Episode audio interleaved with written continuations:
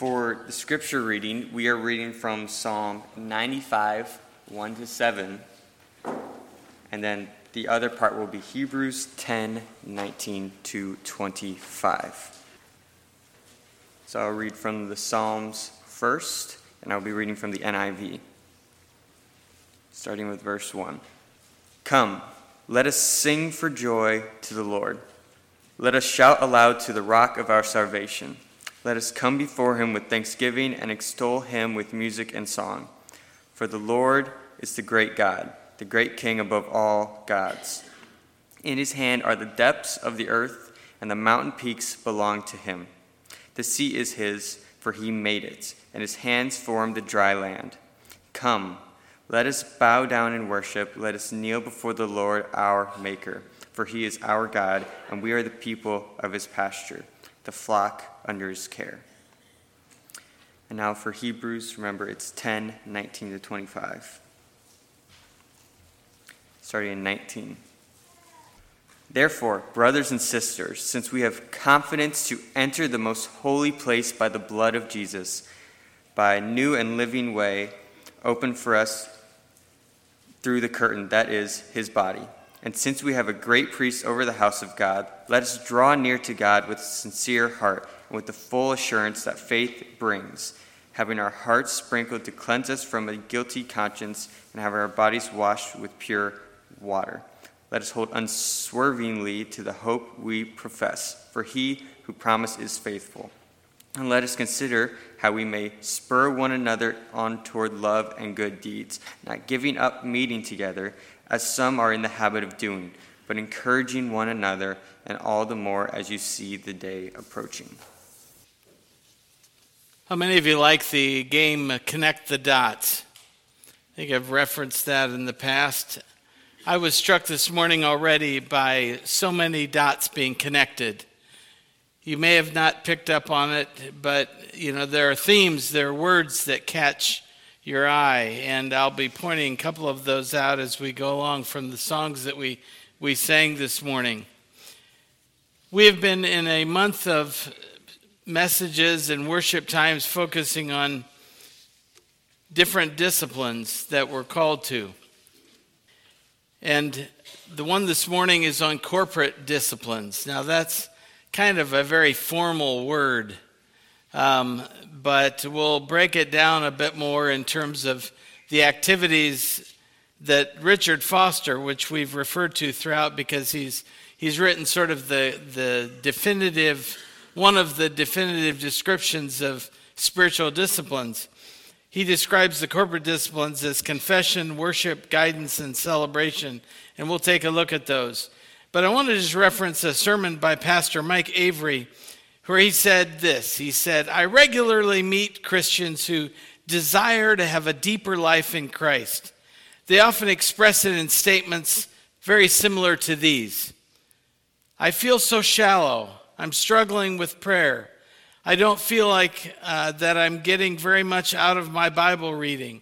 Or another phrase he's heard similar to this I am spiritually dry and rarely, if ever, sense God's love and assurance.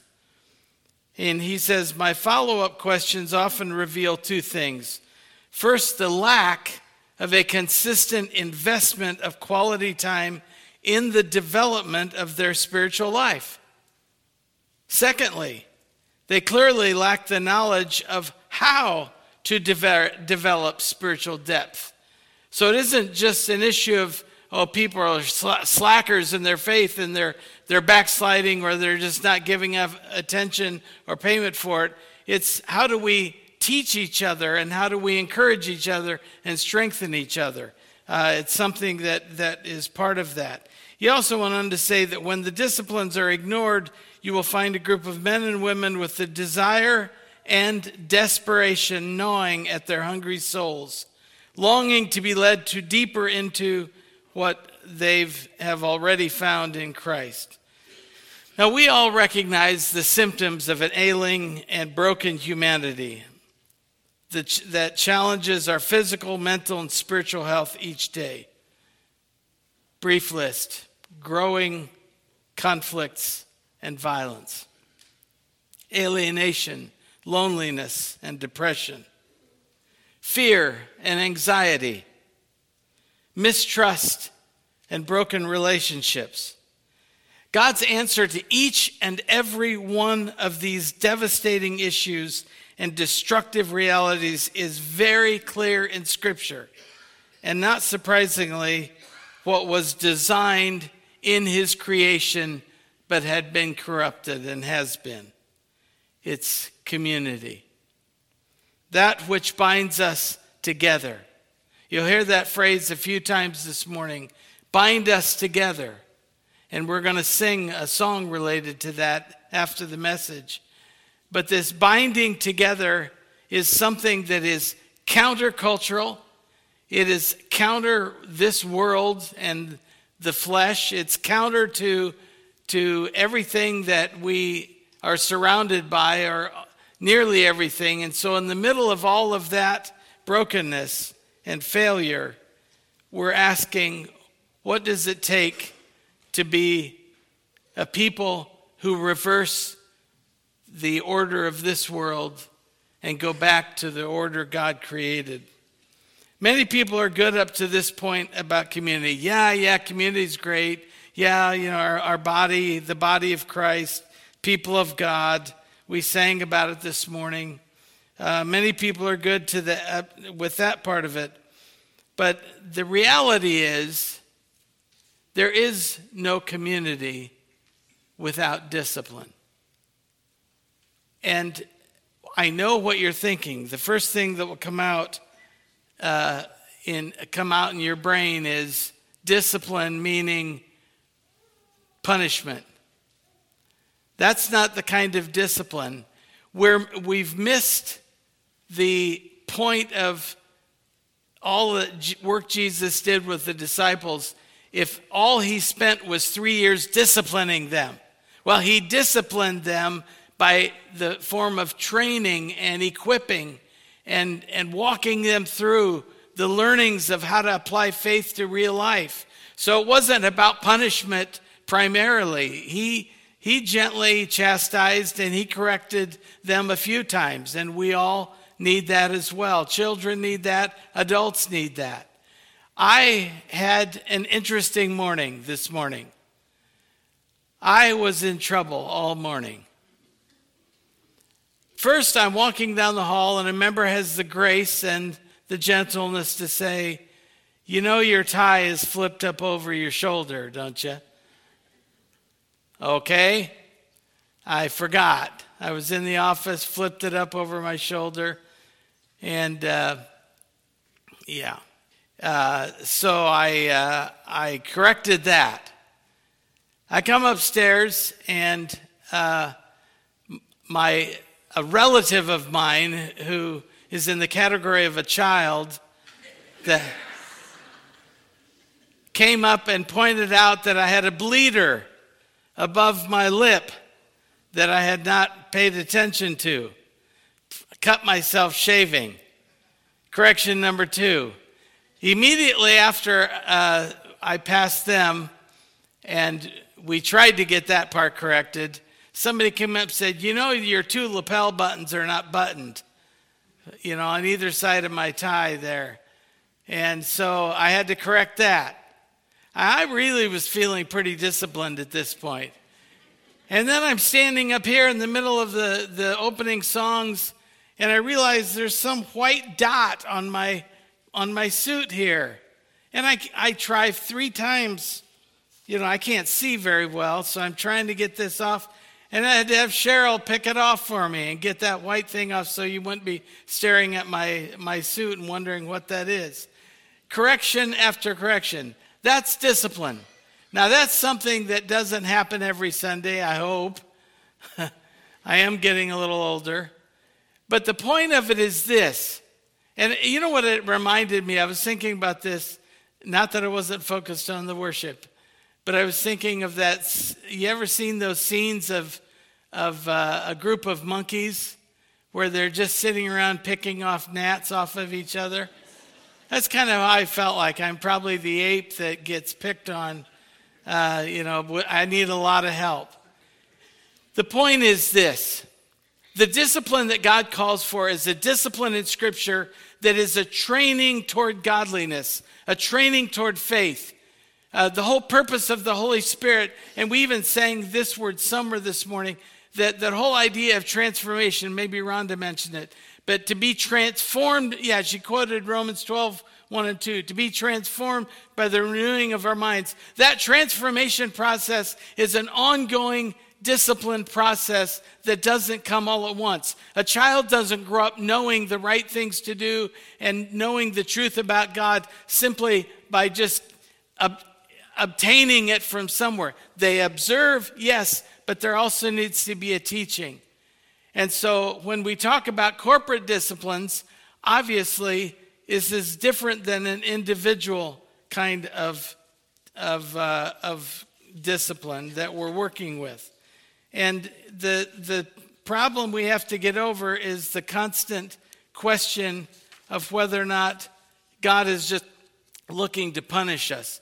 Mike Avery, in the sermon I mentioned, uh, said this The disciplines are a way of ordering our life around values, practices, and relationships that keep us open and available to God uh, for the work of the spiritual transformation that only God can bring about. Dallas Willard says it this way We meet and we dwell with Jesus and his Father in the disciplines for the spiritual life.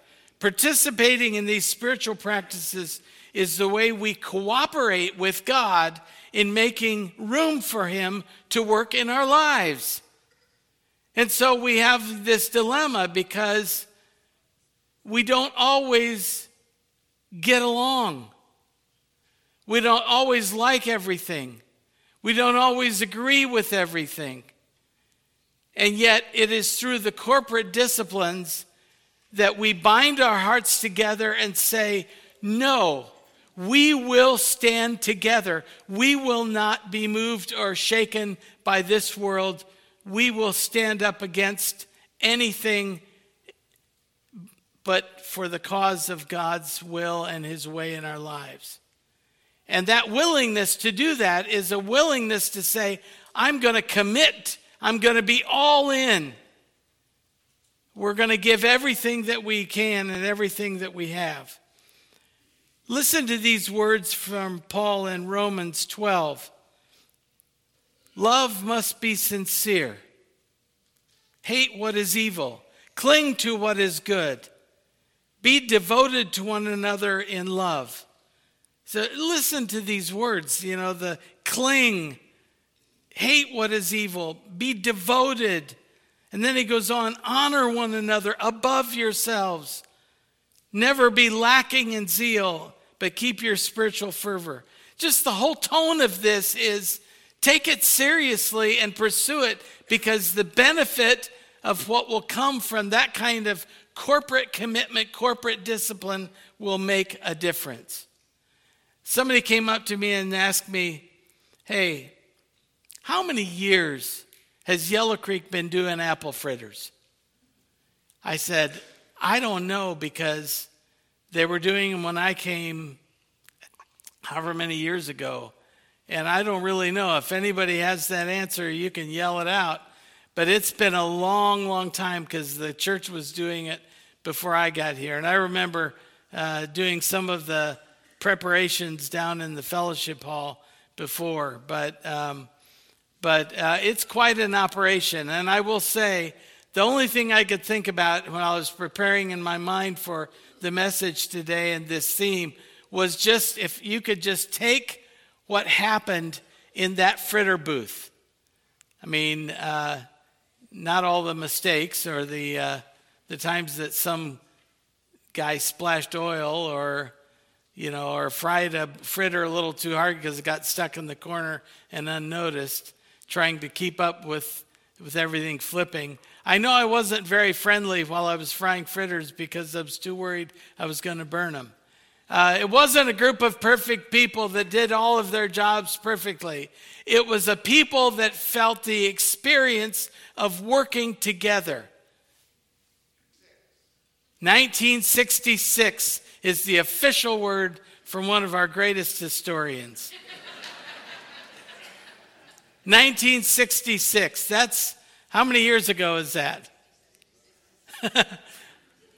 Where's the mathematician here? 57 years we've been doing fritters. And if you could just be in that booth and watch, you can see what it takes and what we can do together. I don't ever remember quite this high of an amount that we brought in from the fritters. That's, that's pretty good. Uh, it was a pretty amazing event uh, for us in the, in, the, uh, in the whole scheme of you know, uh, I'm sure there was, it, the whole event was a wonderful event. But that experience is the call of God to, to see us. Now, now, Paul goes on. He says this Be joyful in hope, patient in affliction, faithful in prayer. Share with God's people who are in need. Practice hospitality. These are corporate disciplines. Bless those who persecute you. No, now we get into some of the tougher ones. Bless and do not curse.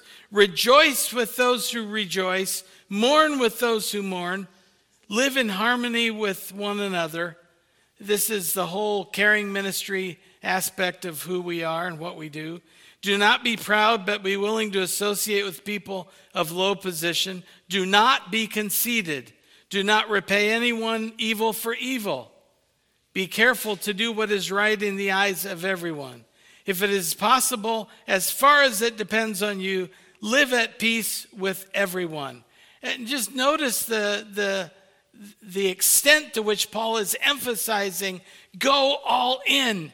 This corporate thing is why I sent my son to die for you, to reestablish a community of Christ.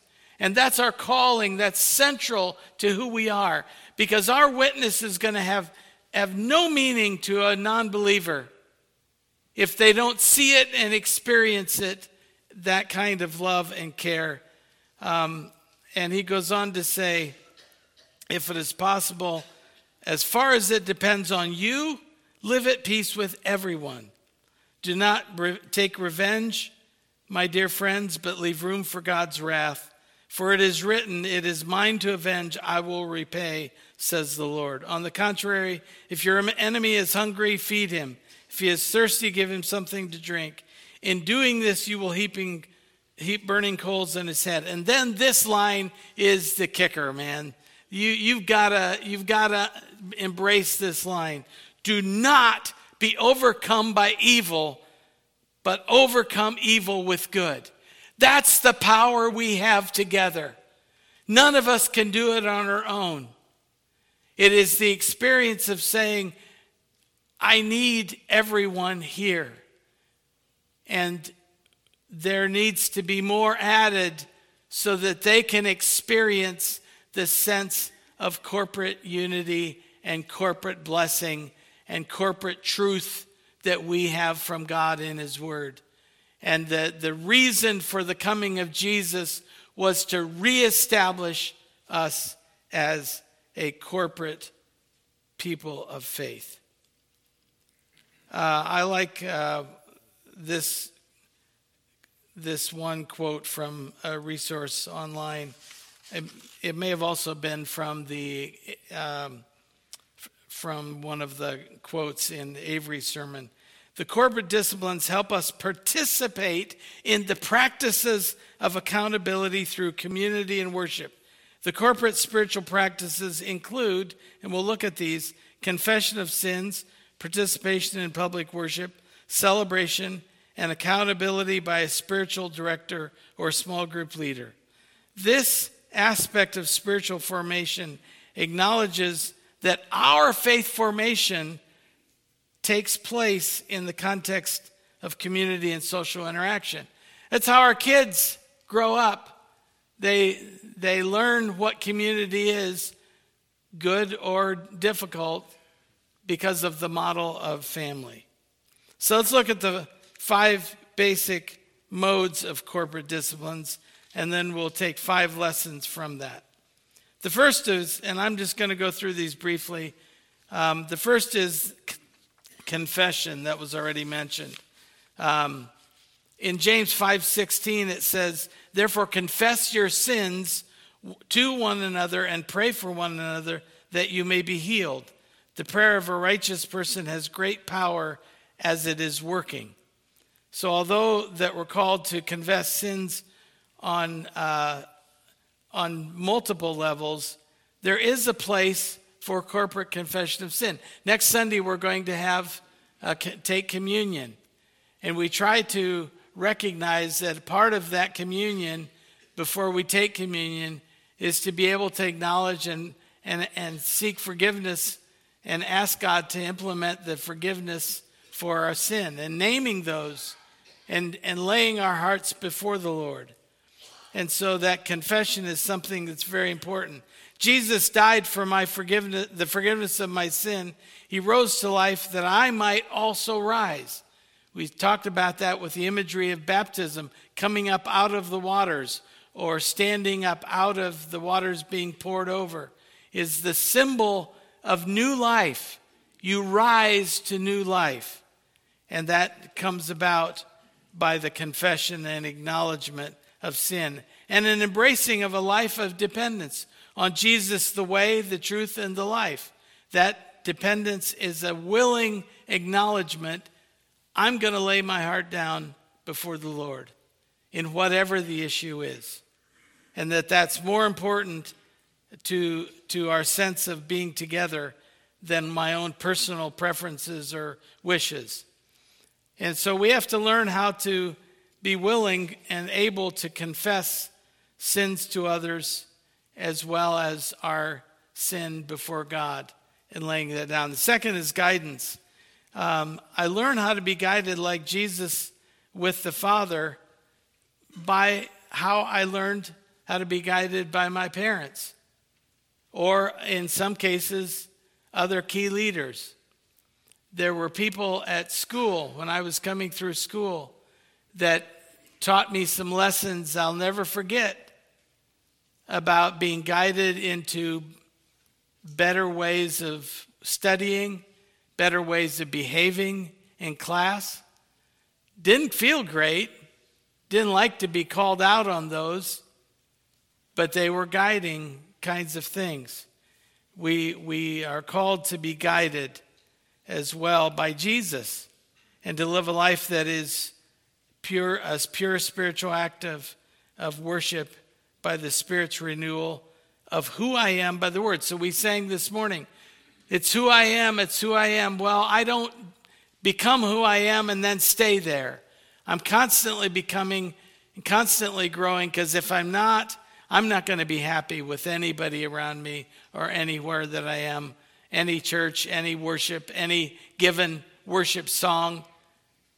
And that would be my question do we get guidance from every single aspect of worship? Is there something for us that God is saying every time we worship? The third one is prayer. Although it's a, uh, often noted as an individual spiritual discipline, a body of believers without corporate prayer is a powerless body. Do you believe that? We are nothing without our corporate prayer. And that's why I love the calling for this prayer meeting. And there will be other opportunities in the coming months, I'm sure, from our prayer team to, to call us to prayer and to be disciplined in prayer and to be able to, to just take time to lay our hearts down. Uh, this discipline is mentioned not only, uh, uh, but mentioned again as a corporate activity and it was called for by many of the writings from, the, from Paul and others in the New Testament.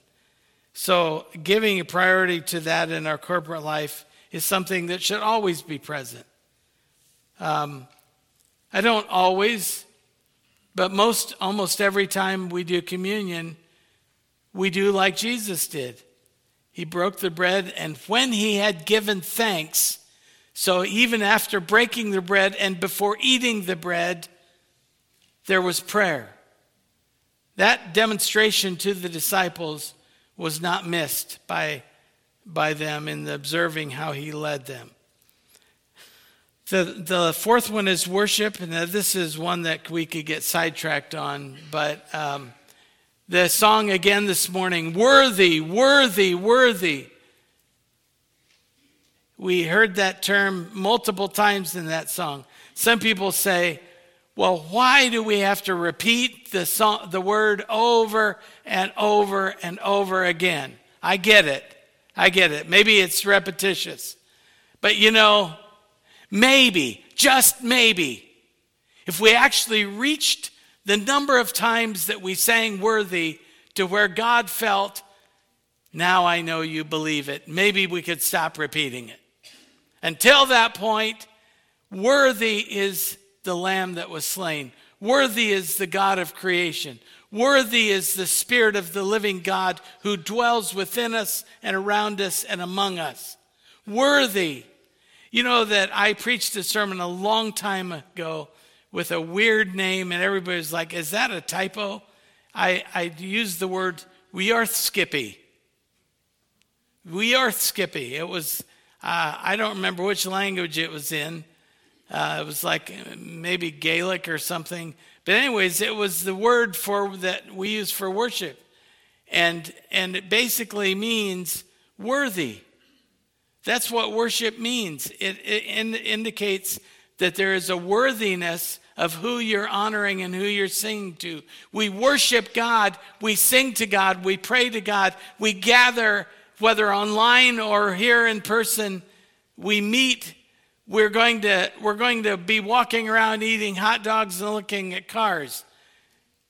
We're going to uh, gather in classes. We're going to gather around the meal on a Wednesday evening. We're going to go to Sunday school classes. Next week, we're going to have a meal uh, for after the communion that we call a love feast.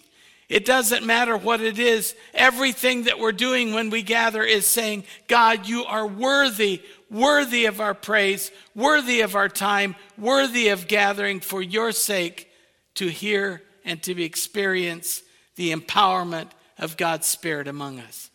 That's what we do when we gather. That's why it was so important for Paul to say, keep meeting, keep gathering. Don't be taken away and isolated, pulled away from the herd. Commit and invest in it. We'll get to that. Uh, so much more to say about worship. But worship uh, is a place that we seek God and we listen for his voice and we depend on the Holy Spirit to guide us. The final one is one that I will say, um, I will say the um, we kind of redeemed the, the the first applause this morning. Don't even remember what it was. It's not important, but we were just waking up a little bit. Like we we were kind of like the well, I'm not sure.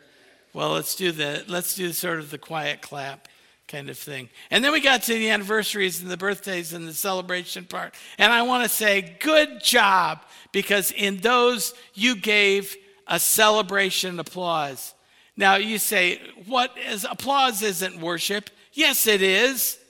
Yes, it is, because if there is nothing worth celebrating, why are we even here? We're here because of the grace and love of Jesus Christ on the cross for us. And because of that redeeming work that he did, we ought to be the most exciting, joyous, celebrative people there is on earth. Because that is something that demonstrates to the world that even in the midst of all of the darkness, we will still praise our God. And we will not be shaken, will not be taken away from that. So celebration is not just the point of, of something that we can, we can find humor around. It is something that we celebrate because if you don't believe in celebration, you probably don't believe in rejoicing and in joy. But if we believe that in that scripture calls us to rejoice in the Lord, then we are called to celebrate the reason for why we're rejoicing in the Lord. It's just such an important part of it.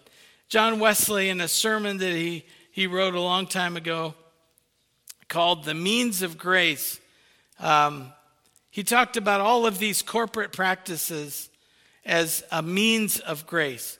By this, he meant the specific channels through which God works in our heart and lives. It's a way that God conveys His grace to our hearts. And He saw them as a means by which the Holy Spirit moves and works and again transforms us.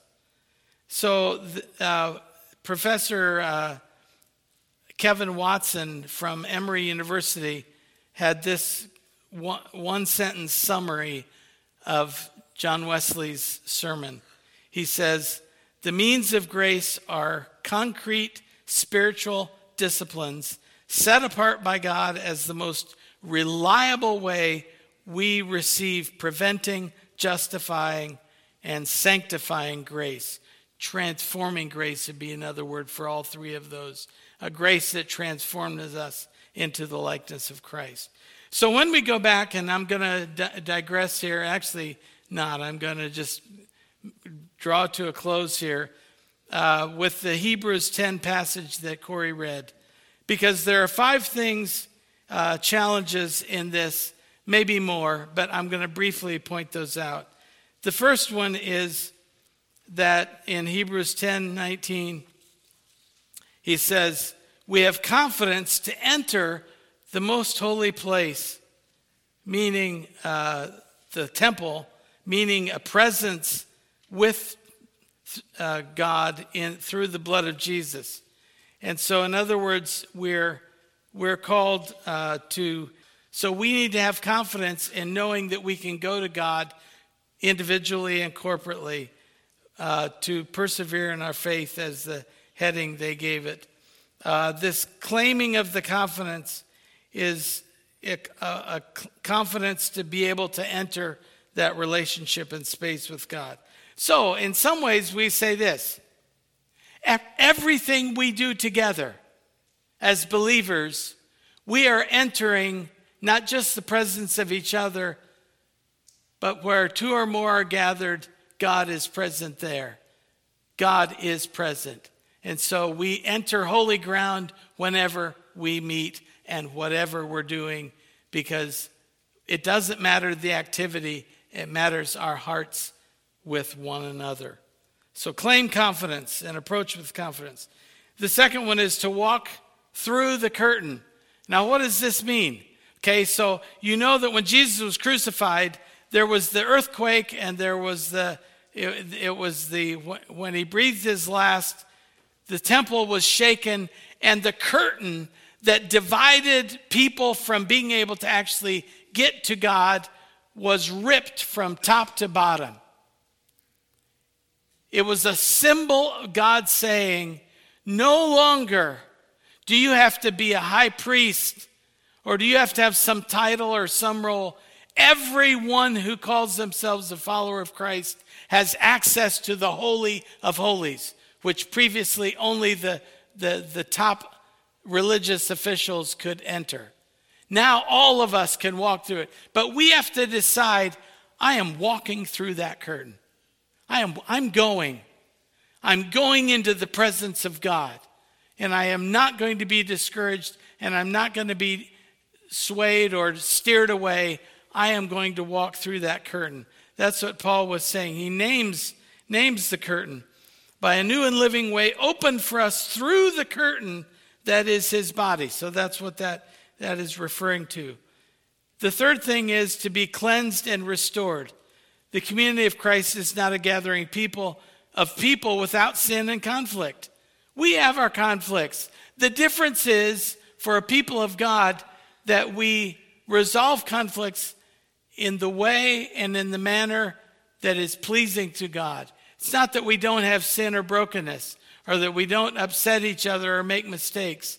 But when we do, we resolve them differently because that is our corporate commitment as a body of believers to resolve things peacefully and ways that honor honor God and honor the work that Christ Christ did the work of dying on the cross for us and for us to not access that uh, through cleansing and, and forgiveness and restoration would be to basically say to Jesus, Well, you, you did it, but I'm not using it. So, fourth, hold unswervingly to God and to each other. We need each other. It's not just that it's a luxury to be able to, to go to church or it's a, it's a, well, it's a, it's a real sacrifice to participate in the fritters or the whatever the other uh, equivalent to fritters are. Uh, we're called to unswervingly hold on to the faith and to each other. Those two things are critical. Finally, Paul concludes this section, or not Paul, but, um, but the author concludes this section by saying, Consider how we may spur one another on toward love and good deeds. That, that is an interesting use of it. it. But notice what he says and goes on in verse 25.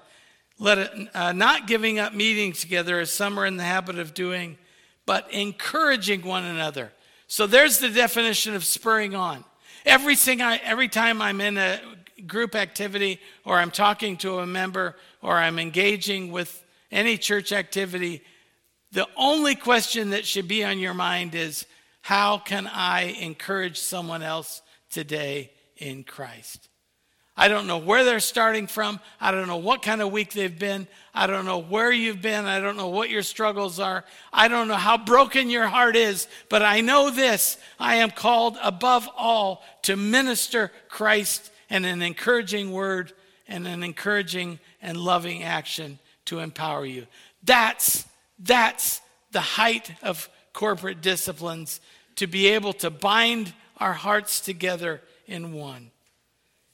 And, um, and we have this example. Dr. Gilbert uh, Bilezikian, in his book Community 101, says this. He says, Christ desired that his church would be the earthly community of oneness, modeled after the eternal community of oneness. Jesus went on to declare that he had provided his followers with everything they needed to bring about this oneness. He prayed. Jesus prayed, I have given them the glory that you gave me, that they may be one as we are one, meaning the Father, Son, and the Holy Spirit. So, all the resources the fa- Father has entrusted to the Son were now available to his followers and are available to us. Jesus went on to say that they may become completely one, so that the world may know that you have sent me, that they may know. In other words, the basic purpose of our corporate disciplines and our, our community together is to proclaim Jesus Christ and to be about his mission to go into all the world if we don't hold on to community in a in an era that is trying to rip it apart, Satan is actively working to just totally get churches, groups of believers to fall apart. If we don't hold on to community, we will never accomplish the mission God calls us to. I close with this. You know, you can't have a close without a good story because we talk about corporate, but uh, I love Chuck Swindoll um, and his, his preaching and teaching.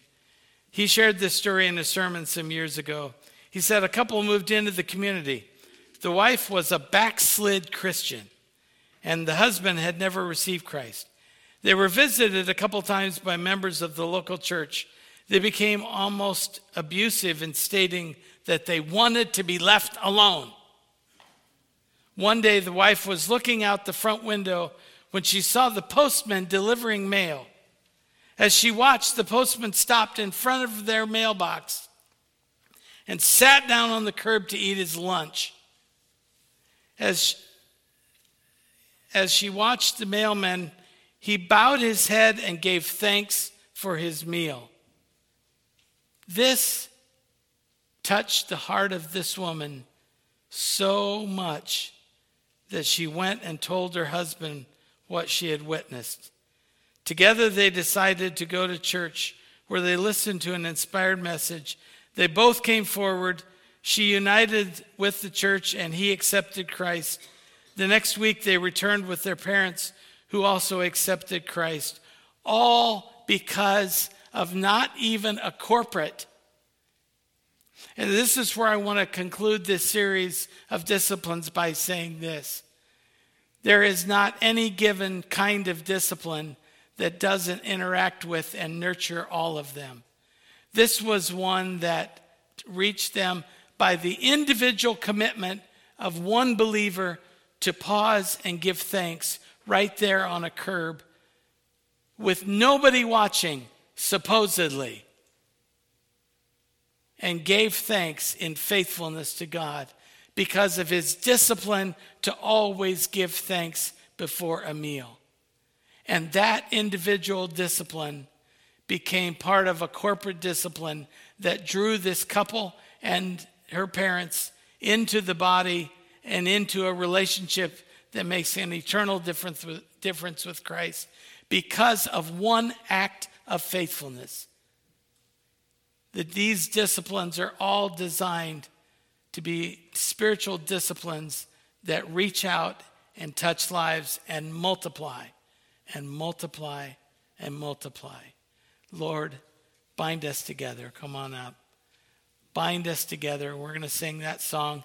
And then we're going to also talk about the glory that we experience with God who calls us together in Christ.